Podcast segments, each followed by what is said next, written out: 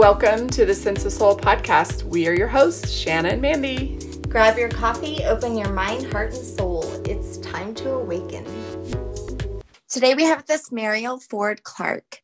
She joins us today to talk about her new book, Where After Where Do Our Loved Ones Go After They Die? Mariel is certified in many healing modalities. She is a medium, she is an angel and ascension teacher and is a spiritual healing counselor. And we are super excited to have Mariel with us today. Welcome. Hello, hello. Well, hello, my angel. How are you? Oh, you're so sweet. Good. How are you? I am very good, Shanna. I love your name, Mariel, like Mariel. Ariel. Did you say like Ariel? Ariel was one of my angels many, many, many moons ago when I started out on this ascension path. Yeah. I'm curious. Tell me about yeah. that. Like, how did she introduce herself to you? Well, would you believe it was just an amazing? I was at a workshop. This is going back many moons ago now, Shanna. I had seen this uh, lady, she was promoting her IET workshops, integrative energy therapy workshops. All of a sudden, I see this beautiful angel and and I said I know you. I I know you. I went over and I really looked at this photograph and I said I know you. We need to reconnect. So I joined up for the program and it was miles and miles it was 5 hours from where I lived every 3 wow. weeks. And okay. when we were doing the program this guy comes over to me and he said he was attending the workshop as well. He said um, does anything familiar resound in you, he says. And I says, oh, I'm not sure what you mean. And he said, look at the photograph, look at you. You look the exact same, he said. Now, that was many moons ago, Sean. I look very different now.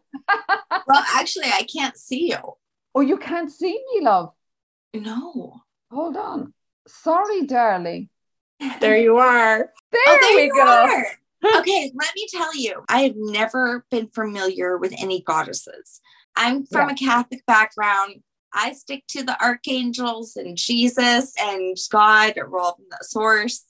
And my ancestors started to come. Oh yeah, he's ooh, that's a good one. Yeah, that's a more modern Yeshua. Much wow, yes. that's beautiful. I brought him into the 21st century, so I did. he got he got a makeover. He got a makeover yeah. to fit in. but Mariel, what happened is first Bridget came to me and Mandy both. I mean, just over and over and over. She wanted to be heard. And then I had the most amazing experience with her, my grandmother, and my great grandmother. Wow. And it was about my mother. It was about the triple goddess, one of the coolest experiences. Then recently, I've had Sophia, Pistis Sophia. Okay, yeah. Right, that's Sophia. I've been on that kick. So Sophia, I'm familiar with it. It is one with the archetype archangels. She's the goddess of compassion with yeah, Kuan Yin. Yeah, it's like an ascended master name, and it is the goddess power. There are so many of them, Shanna. So one day I was working on a client and I channel like these meditations for each client. Like I'm visualizing and I tell them what I see. I just take them on a journey. And then a lot of times, usually it's ancestors that come through. So I was like, uh, there's a Tara here, and I'm talking about compassion and empathy and all this stuff. And this girl is such an empath. And I told her that it is her strength and she sees it as a weakness. She needs to really use it as her strength then I start feeling Bridget come through, and she was talking about this girl also takes the mother role in her family and that she doesn't ever ask for help or and stuff like that. And she's doing more than she should. So I'm telling her all these things. And I get out my deck because I, I had gotten that Keepers of Light deck and I'd only used it. Oh, I've only used it once. And I'm looking for the Bridget card to show her Bridget. And sure enough, there was a Tara and I didn't yeah. know they were of Otara. really? Yeah. Yeah. So, I mean, just stuff like that. I never even heard of them. And you see, Shauna, it's about you're a pure channel. You're an undiluted, pure channel. You get out of the way and you allow spirit to move through you. Yeah. And, And, it's all a- goddess. yeah, isn't that amazing? And and you see, part of my work with my workshops is bringing in the balance of the divine masculine and the divine feminine. Mm-hmm. Even though we need to anchor and activate the the god, the goddess, the priest, the priestess energies in a balanced way, but we lost we lost the goddess power over ions and we need to reclaim it now but it's about bringing the balance as well so that we don't that the goddess energy doesn't become an ego power hungry animal that's going to put down the divine masculine because while we were put down we must be very aware that we don't repeat the pattern Ooh, that's a good point. And you know, Yeah. and that's what Sophia is, the feminine of God energy, you know, Yeah. of that. And so I've I've read the Pistis Sophia wow and I'm reading the Keys of Enoch and having JJ Hurtak and, and Desiree, his wife, on our podcast to talk about that because I just went down this new rabbit hole of information I hadn't received before. And when it's there in front of me and it keeps coming and keeps coming and keeps coming, it's like the universe wants me to know these things, God or source or Yeah. however you see it. But I have been such a seeker throughout my life. It seems like you have too. Even as a child with Catholic roots, I still was a seeker Yeah. then. What I was experiencing with the Holy Spirit, that too was undeniable. A Yes. feeling source and spirit. See, so uh, here I'm going to call you Sophie now. Oh my goodness, they're at it already. And I'm looking up at my living Christ picture. Oh my God, and I call you Sophia. Well, oh, the one behind you is the one that I keep looking at. oh, that's the chart of the divine I am presence, the highest aspect of our soul, that we're still connected to the master energy, the universal God energy. Here, as we, the mere mortal, that we never forget that our lineage to the creator God. It's, I love that one, but I have a beautiful living Christ one in front of me. Uh, I keep going to call you Sophia now. And, uh, but going back to the Catholic, um, you see, I got in so much trouble even as a young girl because I was taught by nuns, and the nuns were always condemning. You're going to burn in hell. You're bad, bad. There was no room Yeah. for love and light and compassion. And I always argued with the nuns, even when I was so small. I used to say, No, no, that's not the God I know. No, no, Yeah. that's not the God I know. And how would you know? Because I just know that's not the God I know. And I would end up, they would put me behind, there were massive big black boards, and I would be put behind that all day and a dunce's hat on my head. Yes, that's where I Oh. spent a lot of my time. Oh my behind the God. black Now- yeah, I'm from Louisiana. So in Louisiana, that is where Catholicism first arrived.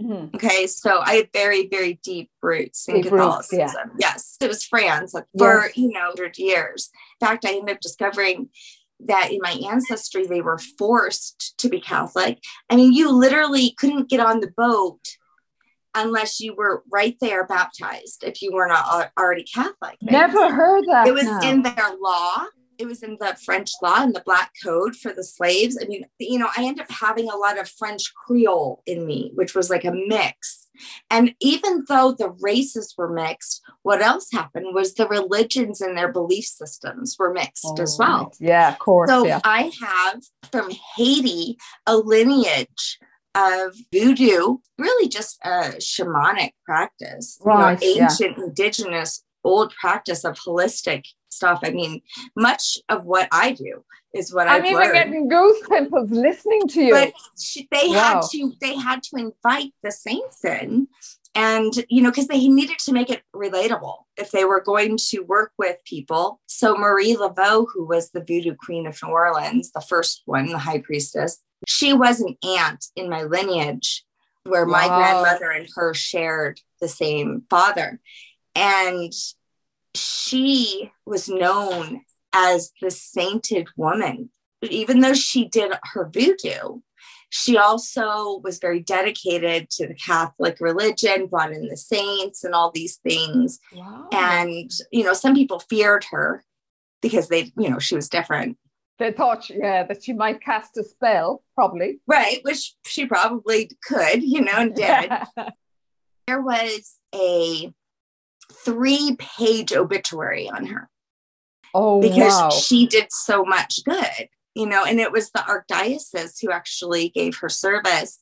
But if you look in some newspapers, it's like she was like the devil woman. Yeah, of course. But you're even from me and my work, eh, even going back, say, 30 years ago, because I was working yeah. with Ascension Angels and Guides and, and Ascended Masters, and I was known as the witch on the hill. There was people that would, and bless them. It's amazing when you bless them in love and light that they eventually come to your door and look for help. It's just, I think this is part of our initiation here on earth as well. And it's not getting easier, it's getting more challenging as we, as the light workers, we're, and the light bringers, I find more mm-hmm. challenge. like we're going into quicksand again. Well, I think that because now people are feared because they see the power of the light and the numbers because there are so many awakening. Oh and, yes, you know, and I want to hear your story about how you have had an, a near death experience. That's you? right. Had it started prior for you, or was that kind of the the big light for you? Light, no more than you, Shauna. I was reared in a family of kind of psychic people. And but that time in Ireland, uh, it was like that. It was deemed as the devil's work and it was my grandmother. My grandmother was extremely psychic, and her mom before that had seven sons without a daughter. Then my oh. grandmother had another son with seven sons. So there was a double gift of a seventh son within a seventh son, and that was my uncle. I was conversing with angels and guides, and I thought everybody could do it. I thought everybody was looking and talking to angels. I didn't care about being behind the blackboard you know, I had my, I, I had a great time myself. I didn't need the nuns. I didn't care. They thought they were punishing me. In actual fact, they were giving me time to be in communication with my guides and angels. But it was only as I was, eh, say, going into my teenagehood that I realized, no, not everybody is seeing what I'm seeing. Then I thought I was, oh my God, was there something wrong with me? And then mm-hmm. when I was 15, 15, 16, I had my first incredible uh, spiritual experience where Mother Mary appeared to me in an old grotto.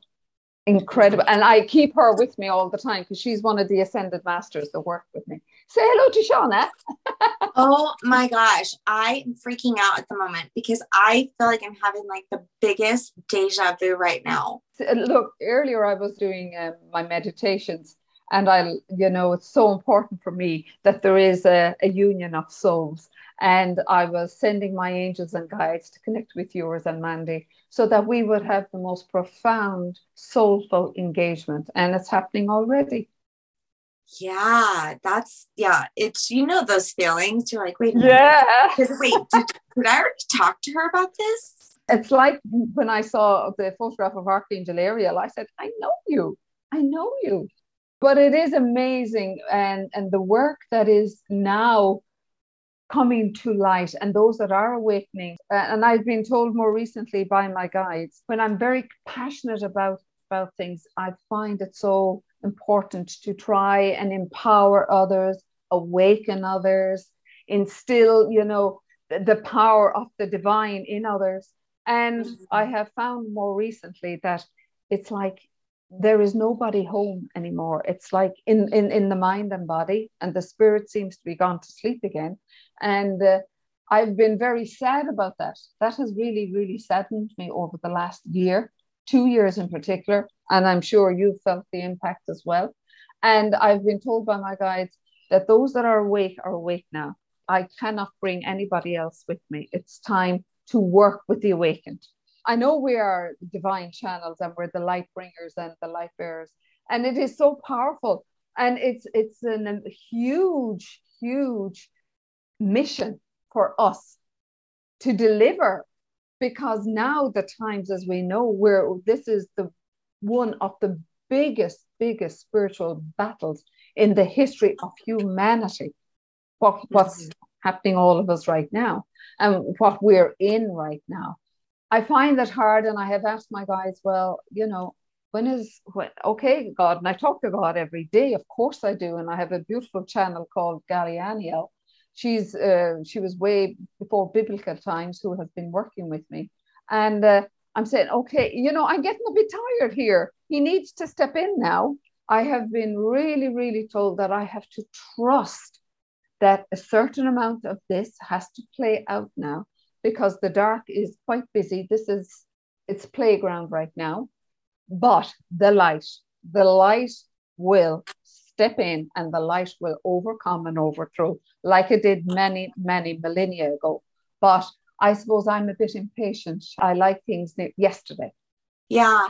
You know, and I feel like that too. I feel like there's so many very important, deep things going on. Mm-hmm. And I was, you know, I think about that because I'm like, I know for sure for myself, like I'm being led down all of these avenues that I've never ever heard before. But then there's also been some very dark ones that I feel like I needed to be aware of, which is why the information came to me. Yes, of course. Yeah. I tried to keep my discernment. Yes. I tried to say, how does this align with me? Even if it, even if everyone in the world thinks it's real and right, which mm. is much like religion. yeah, of course. You yeah. know, how do I feel about it. That's the one thing I feel like was lacking is, is that experience that you can actually speak from. Yes. And, and that's the other thing my guys have said to me. And the word they did use, the law of discernment. And it is like you don't need to look outside of yourself. You don't need to look at leaders or papers or media. Go within. The answers are always there. Yeah. I look at this as a global thing. We need to heal from the inside out, even globally. And we're all interconnected, you see. We're all part of the whole. Right. And we're all part of this, this group global consciousness.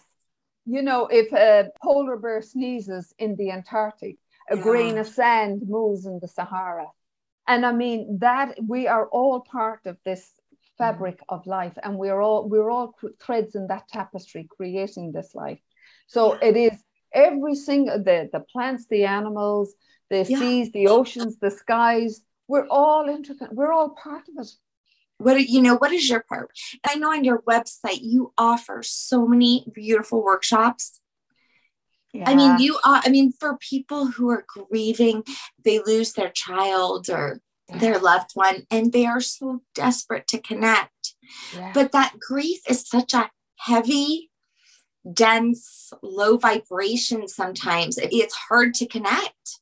For years in Ireland, it was you know you didn't talk about your grieving women women covered the mirrors in our men in their homes they turned them into the wall they they women wore black closed in mourning for a year.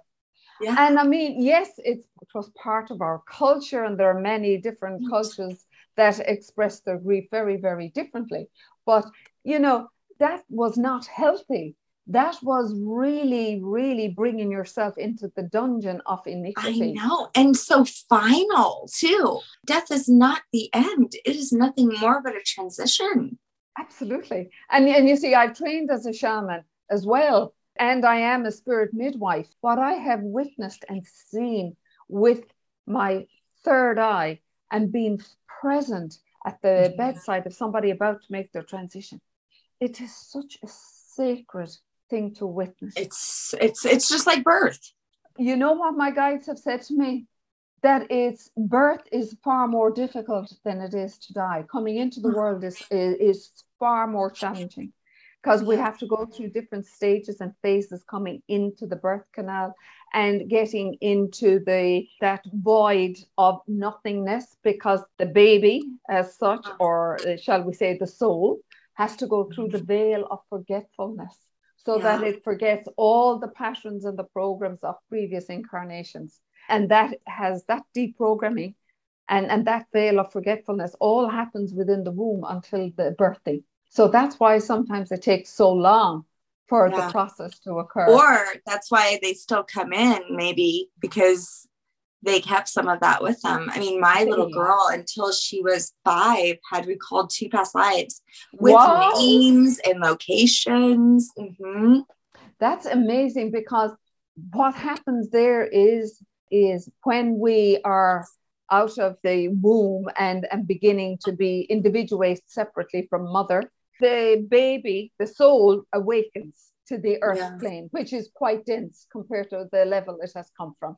The heavenly realm is very, very high. It's it's huge, huge vibration. Earth, we're still fluctuating between third dimension and fifth some of us are awakening and hopefully we're getting more towards the fifth dimensional frequency Okay. but children have huge recall and some are coming in with vivid recall of past lives I think more than ever right now, unless, I mean, I have kids in different generations. So I have Yes. kids from 24 to nine. So my nine year old is a whole nother seed.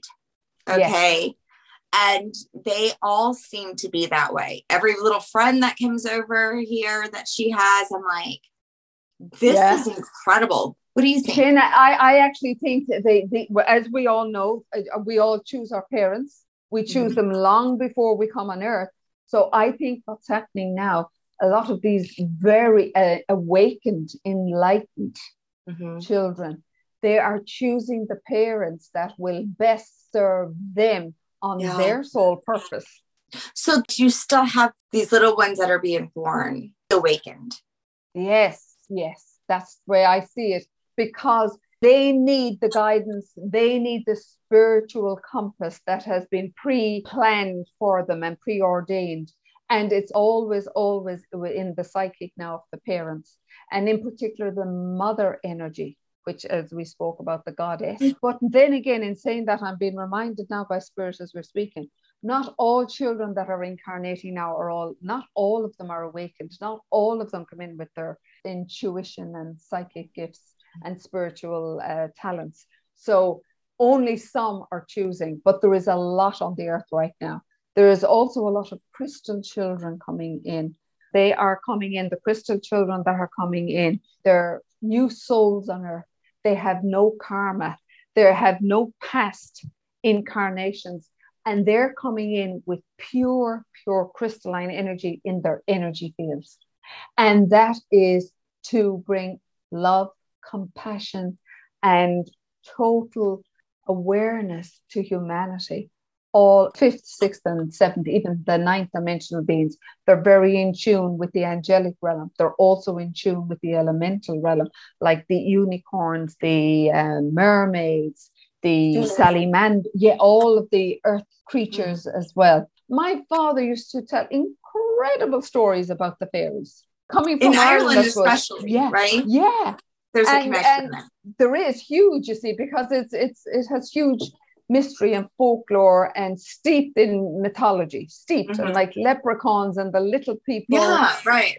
you Mhm. know so i was reared with that type of energy as well which is i think we're losing that magic now Right. so i was reared into this family of psychic gifted people but that time you had to be so careful my grandmother used to let them in the back door there was no entry through the front door because if people saw her doing readings for people or um, Oh, doing healings with people it was going to the priest was going to be told about this woman, you know. I suppose I learned to be very discerning, even with my own gifts, Jenna. And, and that is why when it came to uh, studying at school and all of that, I always prayed to my angels, my guides, and I, I always felt their presence. I could see them, I could hear them. I was always getting downloads of even how to answer my questions, which I would have studied for in my exams. So then when I, after having my huge spiritual awakening with the beautiful Mother Mary, I decided then that I was going to totally focus on science. So uh, when I went to college, I, be, I studied the sciences and I became a serologist.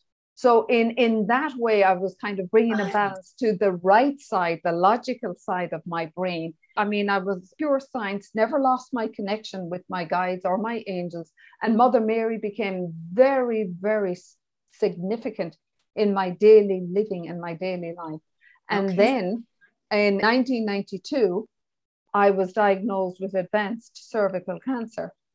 And at that stage, it didn't phase me. I wasn't worried because I was, at that time, I was living in a very, very unhappy marriage.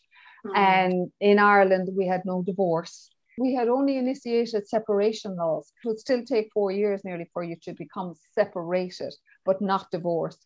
So at that time, I was, as I said, living in a very unhappy marriage. And bless my ex husband, he has been my greatest teacher on upon Mother Earth because one of the things I have written about is love and compassion and forgiveness. So I learned through him many years later now forgiveness. It didn't happen there on the spot. When I was in theatre, I, I was obviously on the operating table, and all of a sudden I'm floating and I'm on the ceiling and I'm looking down at this one and I'm saying, God, she looks awfully like me. What's all the fuss about? And I just said to myself, I'm so happy. I'm free. I feel no pain. I feel peaceful. I feel contentment. I have no fear. So I felt so, so beautiful at peace and at one. And then it was like a whirlpool. I didn't see this tunnel and I wasn't brought through the tunnel. It was a huge whirlpool of all this kaleidoscope of color.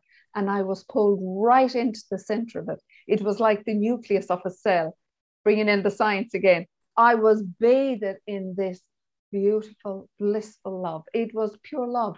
I never, ever, ever experienced such love. And the music I heard was out of this world. I will never hear it again until I make my transition to the other side. And then I was being pulled further into this whirlpool. And then out of this kind of like golden mist, this hand presents itself like a stop sign, like go no further. All I remember then being kind of like a tug and being back in my body. And I hear the doctor saying, She's back, we've got her back. So that was just an incredible. And three days later, when the surgeon was uh, obviously he had been around before, and he said, You're one lucky lady that we got you back. And I said, Why the hell didn't you just leave me there? I was quite happy. I was I was fine. So it, you know, that bliss, that peace, that love, the music, I I've never forgotten it. And three months later, I wanted to be in that space again. I had all the intentions of ending my life because I was still back in my unhappy surroundings. I had decided I'm leaving this world. The pain and the darkness that I was living in was too much to bear. So then I'd said, This is it. I, I'm out of this. I'm out of it. And then the secrecy of not being able to tell anybody. It was, I don't know whether I was being loyal to a marriage that was no longer there or whether I was just ashamed of telling the truth. So I was going out that door at about, uh, it, it, was about two or 10 past two. That's all I know that hour of the morning. I had my mind made up. I was going to drive into the docklands. And this docklands had no, per, no protective barriers at that time. It was just you would drive in and there had been so many accidents and so many people had lost their lives because when you come under a bridge there is there was no warning signs there was nothing. You were right into the sea. So i had said yes i'll put my foot in the accelerator. Under the bridge i'll close my eyes and all will be over. And i was twisting the knob of the door to go out to get into the car. And the same hand presented itself but this time my father my father lit up the whole door and he said, Molly, could you keep your powder dry? That's an old Irish saying. In other words, don't get your ning nings in a twist, you know? And uh, there are three hours. The next thing I know, it is about, it's, it's after 5 a.m. in the morning. I'm sitting on the couch in the sitting room. I'm frozen solid. I'm shaking. My teeth are nattering. And the realization that I was going to end my life and leave my three babies in their bedrooms. And I had all I wanted to get rid of the pain. But I have asked Spirit since, what happened to me during those three hours that I have no recollection of? And they have told me they were repairing and restoring my soul energy in order for me to have energy and power to do what I needed to do next. So the next day was the beginning of a very long journey legally, six and a half years. I had the courage then to go to lawyer and the rest is history. And then that's where my journey, my total healing journey began then from there on. Wow. Very powerful. The near death experience, and then also the second piece of that, because I can totally relate. You know, I had two near death experiences. I love hearing other people's because you hear the similarities. similarities and when you described that golden dust, I, yes. I always tell people, you know, I, I saw the same thing. Um, I'm really sad that I didn't hear the music. We had on David Ditchfield, who heard the music, and Eben Alexander, who heard the music. Uh, what did the music sound like to you?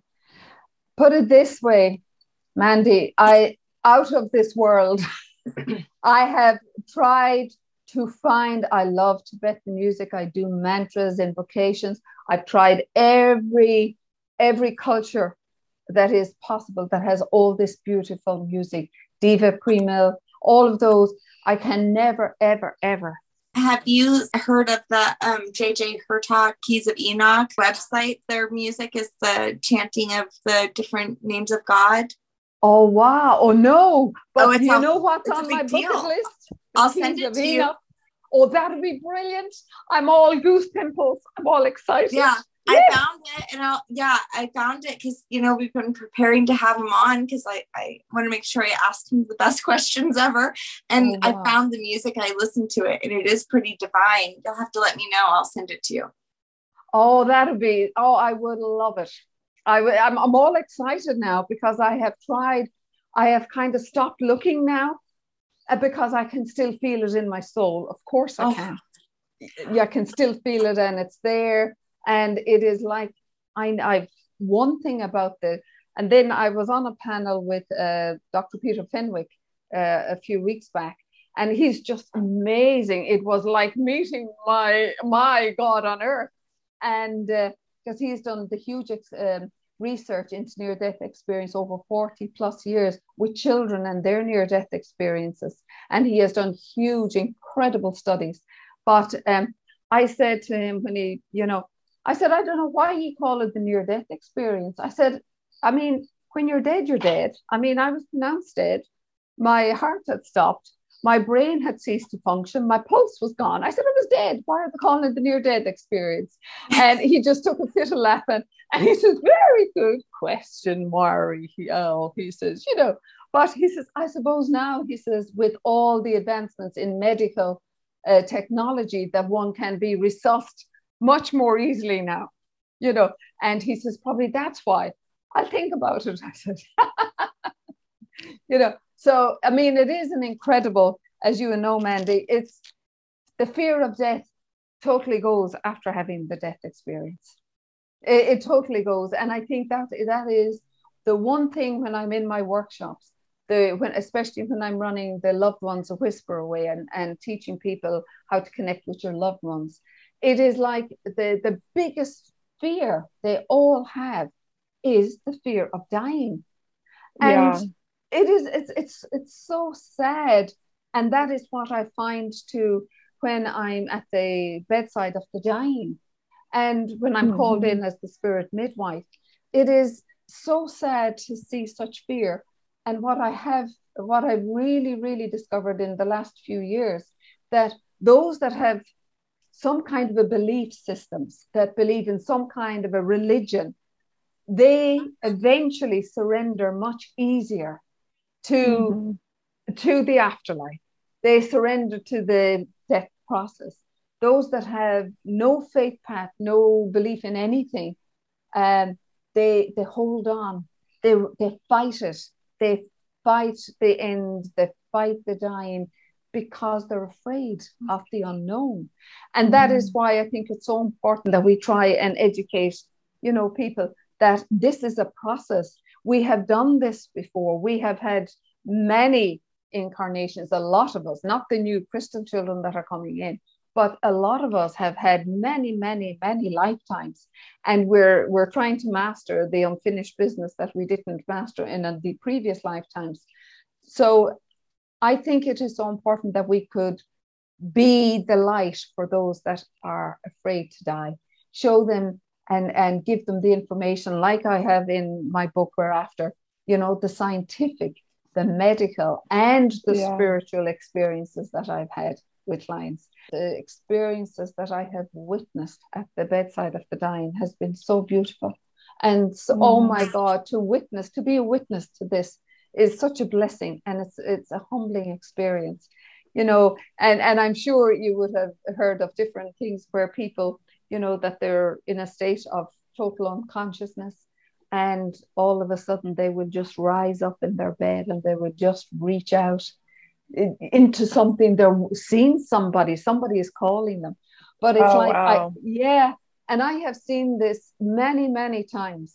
It's not just what, with, really? with yeah oh yes. It's incredible.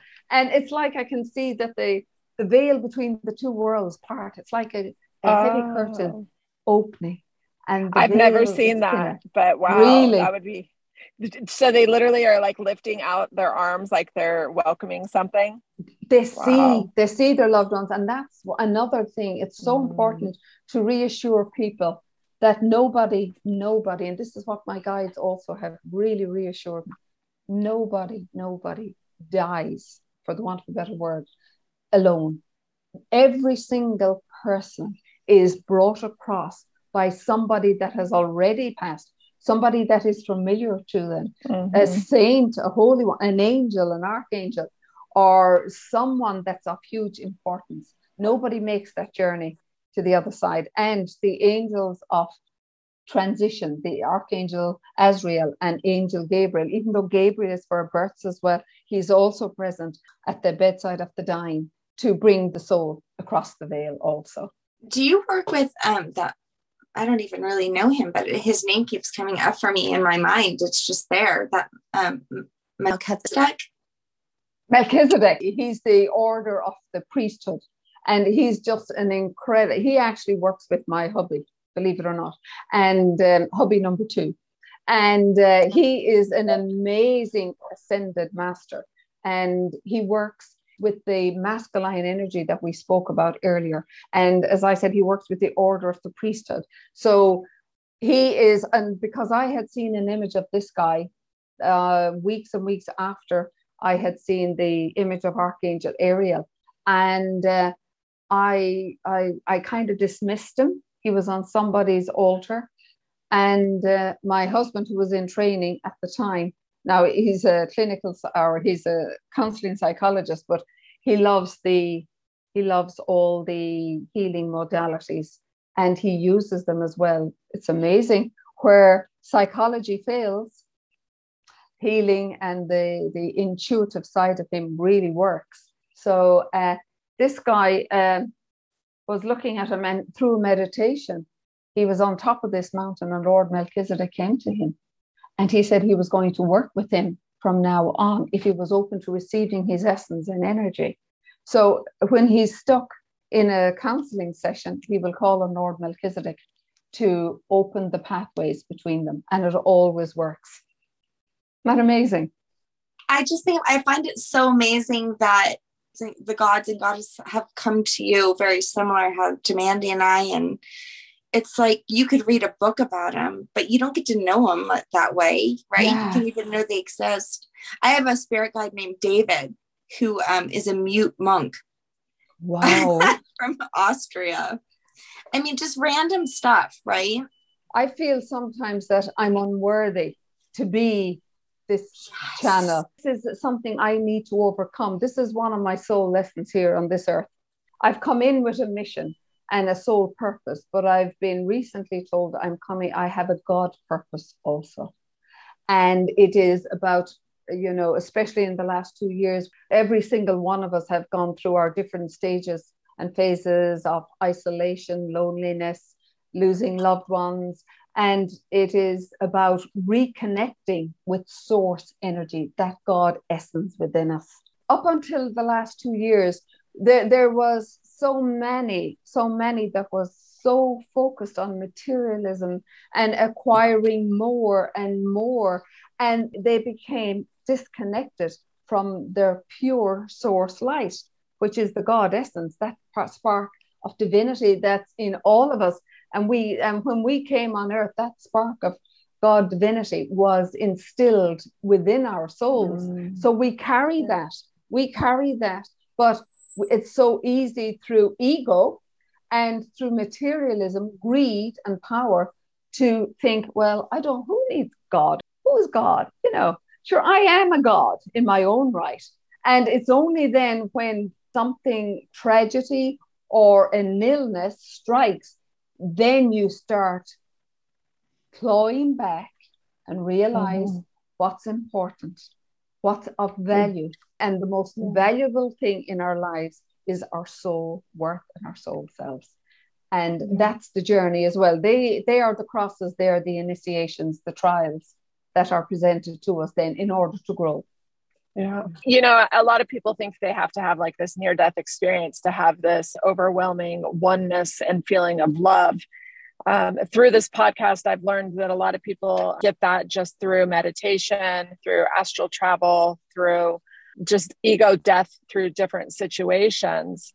And I think that it can happen more than once in someone's life in different manners. Some use ayahuasca, you know, there's all kinds of different ways. Yes. Since this happened to you, has it happened again in other ways?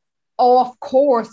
And for me, it, it catapulted me on a journey of self discovery. And you know, the idea, I mean, as I said, having a science background and having had my angels and guides and the beautiful Mother Mary always, always there, I took them for mm-hmm. granted, really. But yeah. I didn't know that peace that I felt in the heavenly realm. That yeah. peace, I had to rediscover it here on earth and recreate yes. it. Yeah. Right? Yeah. I knew nothing of meditation, nada. I had no idea what is meditation, what's visualization, what's mantras, invocation. So, as somebody had gifted me with this, with Louise Hay book, You Can Heal Your Life. And I had the great pleasure uh, attending one of her workshops in when she first came to London many years ago. Oh. Yeah. And I remember saying to her, being able to say to her, you know, you saved my life because that was the book I learned the process mm. of forgiveness. And she's, oh my God, honey, sure, that's what we're here for. and oh my God, I was so excited in awe of her. I was falling in love with her. And and then I did many workshops with and study with Deepak Chopra, the beautiful Wayne mm. Dyer. And then I studied with Dr. Brian Weiss, Many Lives, Many Masters, who was a psychiatrist, as you're probably familiar with and oh, no yeah. more than Dr. Eben Alexander, he was a he had a, he was a neurosurgeon. He believed in nothing, only factual evidence, and I can understand yeah. that coming from that background myself. And but Dr. Brian was many lives, many masters. He he believed in absolutely nothing. And, and this 27 year old Catherine presented to him, who was having all these phobias, could not take medication, could uh, she was his last resort. He was her last resort and she had been in psychiatric units and she was just 27 years of age. So he started doing past life regression on her. And then she like that she started revealing all this stuff in history that he could not figure out where is she getting this information from. She would describe the terrain she would describe what she was wearing she would describe the language that she was speaking. And that time there was no mr google so he'd have to come home and validate what she said through history books. And he was still sitting on the fence of doubtfulness. And then one day, while she was in full blown regression with him, she came out of her trance and she said, by the way, she gave him this information, which was only privy to Dr. Brian Weiss and his wife and his young son that had passed. And she gave a huge, huge insight to the story. And he was just blown away. And he said to one of his colleagues, he said, You know, this lady is speaking in tongues I have never heard of. She has given me dates in history and time that I've never known about. but I they are accurate and they are in the history books. So that's when his pure soul searching, he became, he went from skeptic to total believer. No more than Eben Alexander as well. And there are many doctors like that, Mandy, you know, uh, but bless Elizabeth Kubler-Ross, she pioneered all of this, uh, you know, life after death, and she believed that the, the soul lived on. And that's the thing we don't talk about any. We don't talk about the soul. Who is the soul? Have we all soul? What is soul? And the soul is that whole, that divine part of us, even uh, Aristotle, Plato, Socrates, they all, and even going back to Swedenborg then in the 1600s and Descartes, they all believed that the soul, the one thing they agreed on, even though there was centuries apart, that the soul was the most magnificent and divine part of our human psychic. And the soul is the essence of who we are. The soul is like our engine that gives us life. It's the chi, it's the life force that drives us in this human vehicle. And like what people are forgetting is we are spiritual beings and we come on earth and we occupy a human vessel, which is the body. The, and the body is not us, it is the soul. And without the soul, we would be empty vessels. Wow. Oh my God. I, I know. I was sitting there like, wanting to raise my hands and dance around when you were talking. I felt like I was in like a really good church session for a moment. but it's an, isn't it beautiful the exchange we're able to have yeah. through the ethers and have that yeah. connection? It's but uh, yeah. then again, it's the power of our intention. And I spoke there earlier about forgiveness, and that took me years to learn forgiveness and without forgiveness, there is no healing. And that I learned a long time ago to let go and let God because holding on to grudges. I uh, there was one of my clients, he was my older, he used to attend all my workshops and night classes. He was in his late 70s, an incredible soul. Never understood why he came to the classes, but I always loved the male energy, as I spoke to you earlier. Jenna, about the divine masculine and divine feminine balance. But he was just a beautiful energy, a very strong, beautiful man.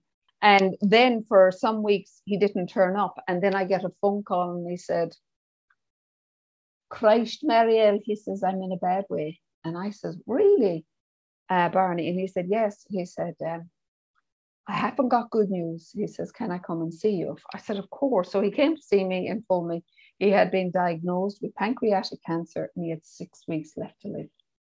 And okay, I said, right, we'll put that energy into getting you ready for the afterlife. Forget about the past, but we'll start bringing healing to the past to discover that there was a, an unsolved family issue. As in Ireland, always about land. The green pastures have caused so much trouble in our history, you know. And there he was there was a brother he hadn't spoken to for over 40 years because of a problem between his father and the land and this other brother. And that time we spoke earlier about uh, visualizations and meditation. And i brought i was guided with permission of his soul. I always seek permission from the soul of the person that's before me. Either the soul that's going through a healing or the soul that's about to make their transition. It's so important I, I will not interfere with the physical body, not unless the soul allows me to. So I was guided like that to bring him on a journey and did not know where this journey was going and brought him into the afterlife. And I knew there was this incredible exchange happening because I could see it in my third eye. It was like a television before me. And afterwards, he put his hand up to his head and he said, Christ, he says, I'm after being in the grandest place. He says, the grandest place. And he says, I met my father, and my father asked me to forgive him for what he did wrong all those years ago. That he was sorry, he didn't know any different. But he said, Will you please make it up with your brother before I come and take you to the other side? And then he said to me, Barney says, And didn't I meet my two dogs? Bonnie and Clyde. And I went, oh my God. And these were his two sheepdogs that he used to have on the land, right? So I got a phone call from his wife uh, just about the six weeks later to say that he had passed and that his brother was at his bedside when he was passing. So this is the beautiful healing for forgiveness as well, because it's much easier to forgive this side of the veil. Yes, I would agree. And I hear a lot of names like death doulas, but I loved what you called it earlier. You called it a spiritual midwife. midwife. I love that. But yeah. you know, uh, somebody said to me, Are you a doula? And I says, I don't know. I really don't know. I said, This yeah. is a name that was given to me. And when I asked my guides, why, where did this come from? Apparently, 500 years ago, I was a spirit mm-hmm. midwife in England. And that time, oh. in I was born into a psychic family. And from a very early stage, I showed this psychic ability. And that time in England, anyone that had psychic gifts were deemed witches and were burnt at the stake or they were um, murdered, right? Mm. So, in order to protect me, my family sent me into a nunnery for the rest of my life. And my role was spirit midwife to hand them, and I was shown hands coming out through the veil, the spirit hand and the physical hand meeting through the veil, and they were being mm. handed across. And that's how mm. I was deemed.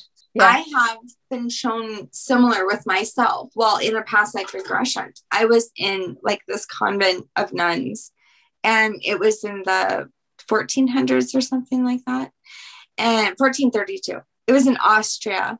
And what uh-huh. was very interesting is it was so old, they didn't have windows, but they, I did not want to be there though.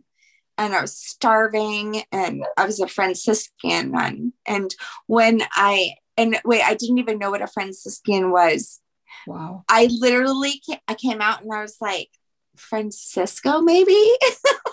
being able to kind of sit back and listen to you guys for the first 30 minutes is so gone the directions our listeners have been asking about. I did a poll on our Patreon asking what they'd want to learn more about, and spirit guides kept coming up. So I love that you have so much experience with this because that's where our listeners are wanting to learn more. I know for mm-hmm. me, myself, growing up, I had never heard the word spirit guide, and I always thought as guides as either God angels or loved ones that had passed away. Mm-hmm. And I think that people have a hard time figuring out how they can reach their guides, how they can know their guides, how they can put names to their guides, because we've been conditioned so much to ignore what people call our imagination that I believe is more of a reality. So, what advice would you give to our listeners on being able to really like tune in and get to know who their guides are? Okay, first of all, it's the power of your intention. If you really, with all your heart and soul, you want to make that divine connection with somebody, be it an angel, an archangel, a guide, a, a saint, a wise one, a holy one, an ascended master, set your intention, create the sacred space, light a candle, put on music that has no uh, words to it, and just turn off your phone.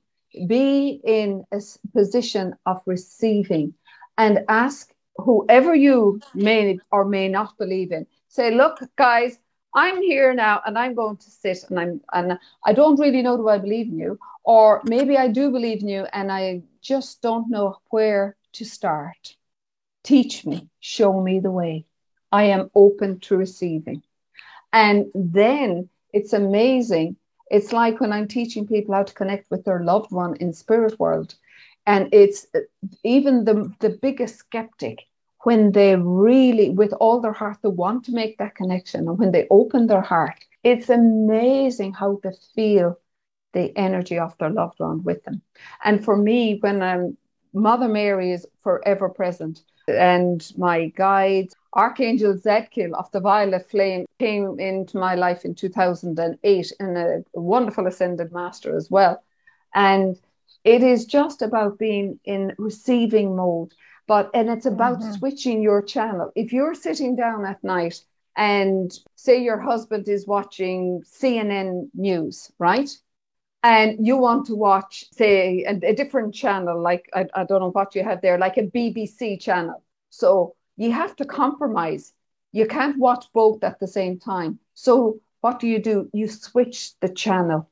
So our vibration is, as I was saying earlier, we're fluctuating between third and hopefully striving to get into fifth dimensional being. And we have to switch our own channel.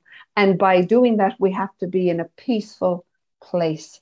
No external noise, no noise in the background that would disturb you. And it's yeah. about closing your eyes and asking the mm. presence of God and whoever is there that is for you to step forward. Mm. Thank you for that. I think that's going to be really helpful. Yeah. And so important, Mandy, not to try too hard, not to force it.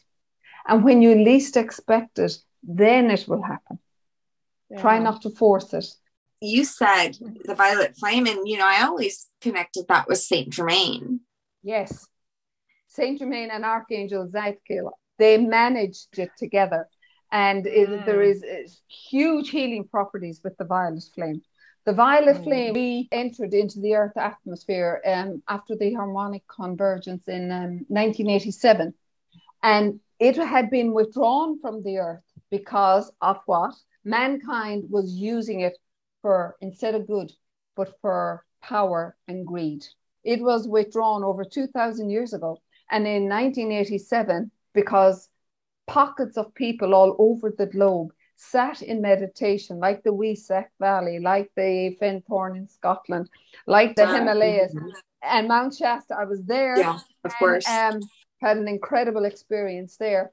And the violet flame was given back to mankind. Okay. And it was going to be the most powerful healing ray for the next 2000 years. So I always send that if somebody is going into hospital or if I know they're having surgery, say that day, I will send it to the place into every every floor, every corridor, every room, above, below, north, south, east, and west, and all around to cleanse and clear it so that the place is pure, pure violet transmutational mm. light. I love that. So I'm curious, does Mary and Jesus as guides for you come up as a biblical character or are they different for you? It's amazing. I was shown earlier, I have modernized my Yeshua. He's always he's handsome. Like, he's like George Clooney, isn't he? Isn't he? yes. you yeah. know, that reminds me, I wanted to tell you that your book cover, it was captivating. It like brought me in yeah i was mesmerized by uh, of course the art but that violet color and yeah. um, it's it was just there's certain books that i look at that i just you know glance and and go on. Uh, yours well, it was yeah. like it brought me into it. Well mandy i have to thank i have a, I have a very gifted daughter. She's one of the indigo the late indigo children. And she is just an incredible soul. And she for years and years has been designing covers for my classes. And she said for god's sake mom no more feathers. No more clouds. No more staircases to heaven. None. She says let me do yeah. She says leave this to me. She bought the copyright. Nicola bless her. I send her so much love. She bought the copyright for that. And it's the minute one of my pure psychic friends who, who deals with soul retrieval like myself, she said, Oh my God, the levels and the layers, she said, of our spiritual soul is there. And she said, It's timeless. You know, there is no time. We're immortal. We never die. She could see all of this. And I was, oh my God, yes. And and bless my daughter Nicola for, for that. She's very gifted, but like that, she chooses to keep it shut down for quite some time. So, your book, Whereafter, you know, there are a lot of books about near death experiences. What makes your book different than the other ones that they could choose from? Okay. And, and you know, I never intended I, uh, to write a book. I mean, I have written many articles. I would have written for newspapers and magazines and, and all of that.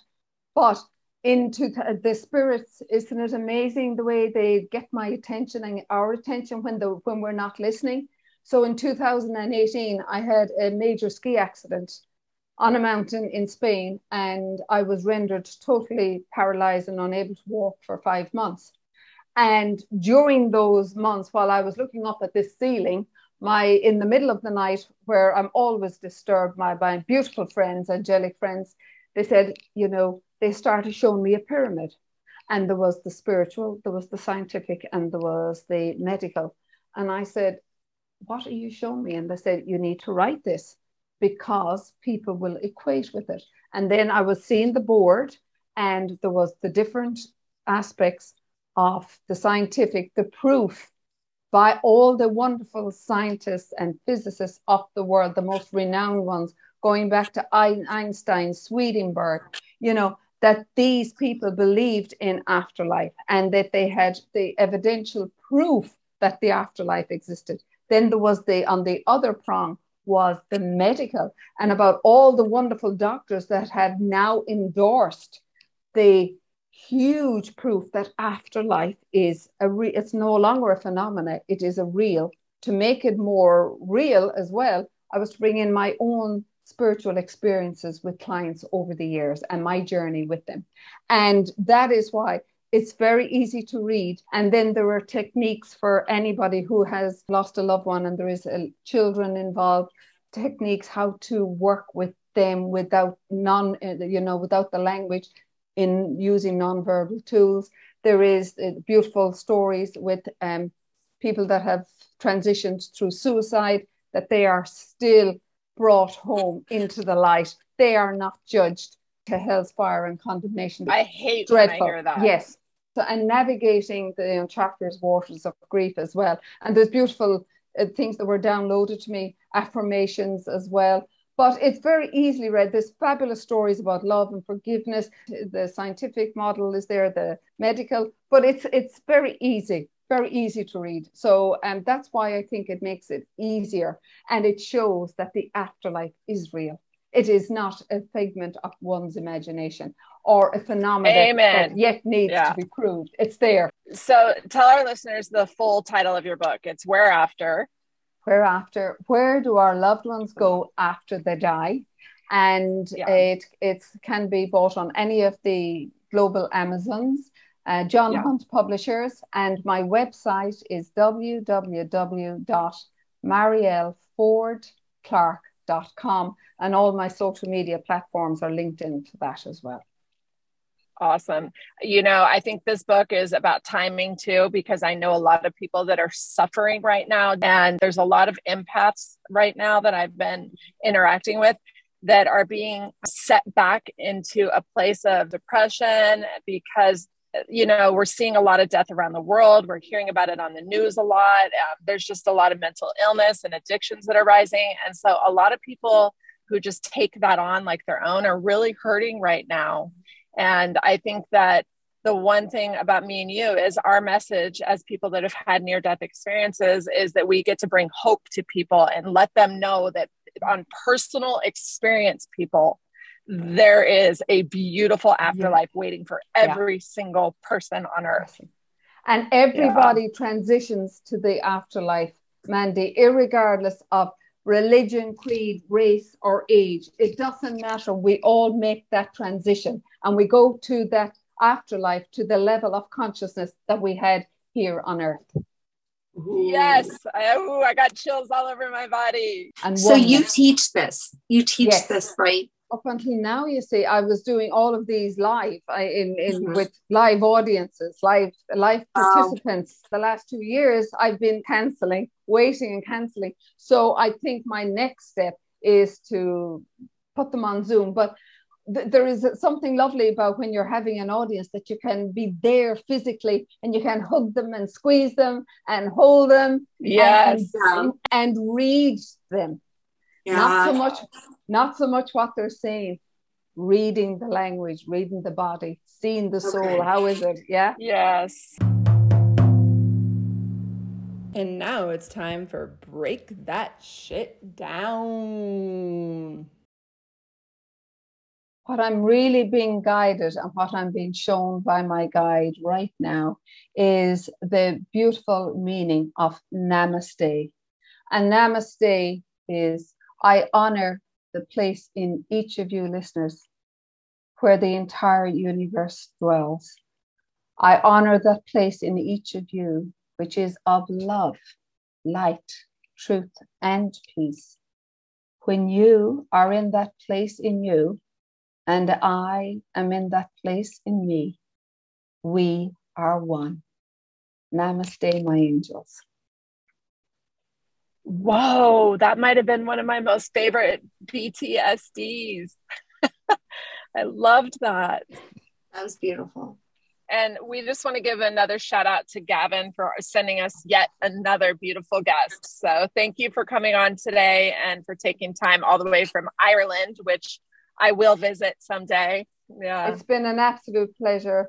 I called you my earth angels and thank you. Tonight, after our talk, your soul sisters. Bless you. Oh, Thank you for being just present and trusting yourself and your guides so that you're able to put this work and light out. Thank yeah. you so much, girls. Yeah. I bless you both completely. Namaste, my angels. Thank you. Namaste. Namaste. Thanks for being with us today. We hope you will come back next week. If you like what you hear, don't forget to rate, like, and subscribe. Thank you. We rise to lift you up. Thanks for listening.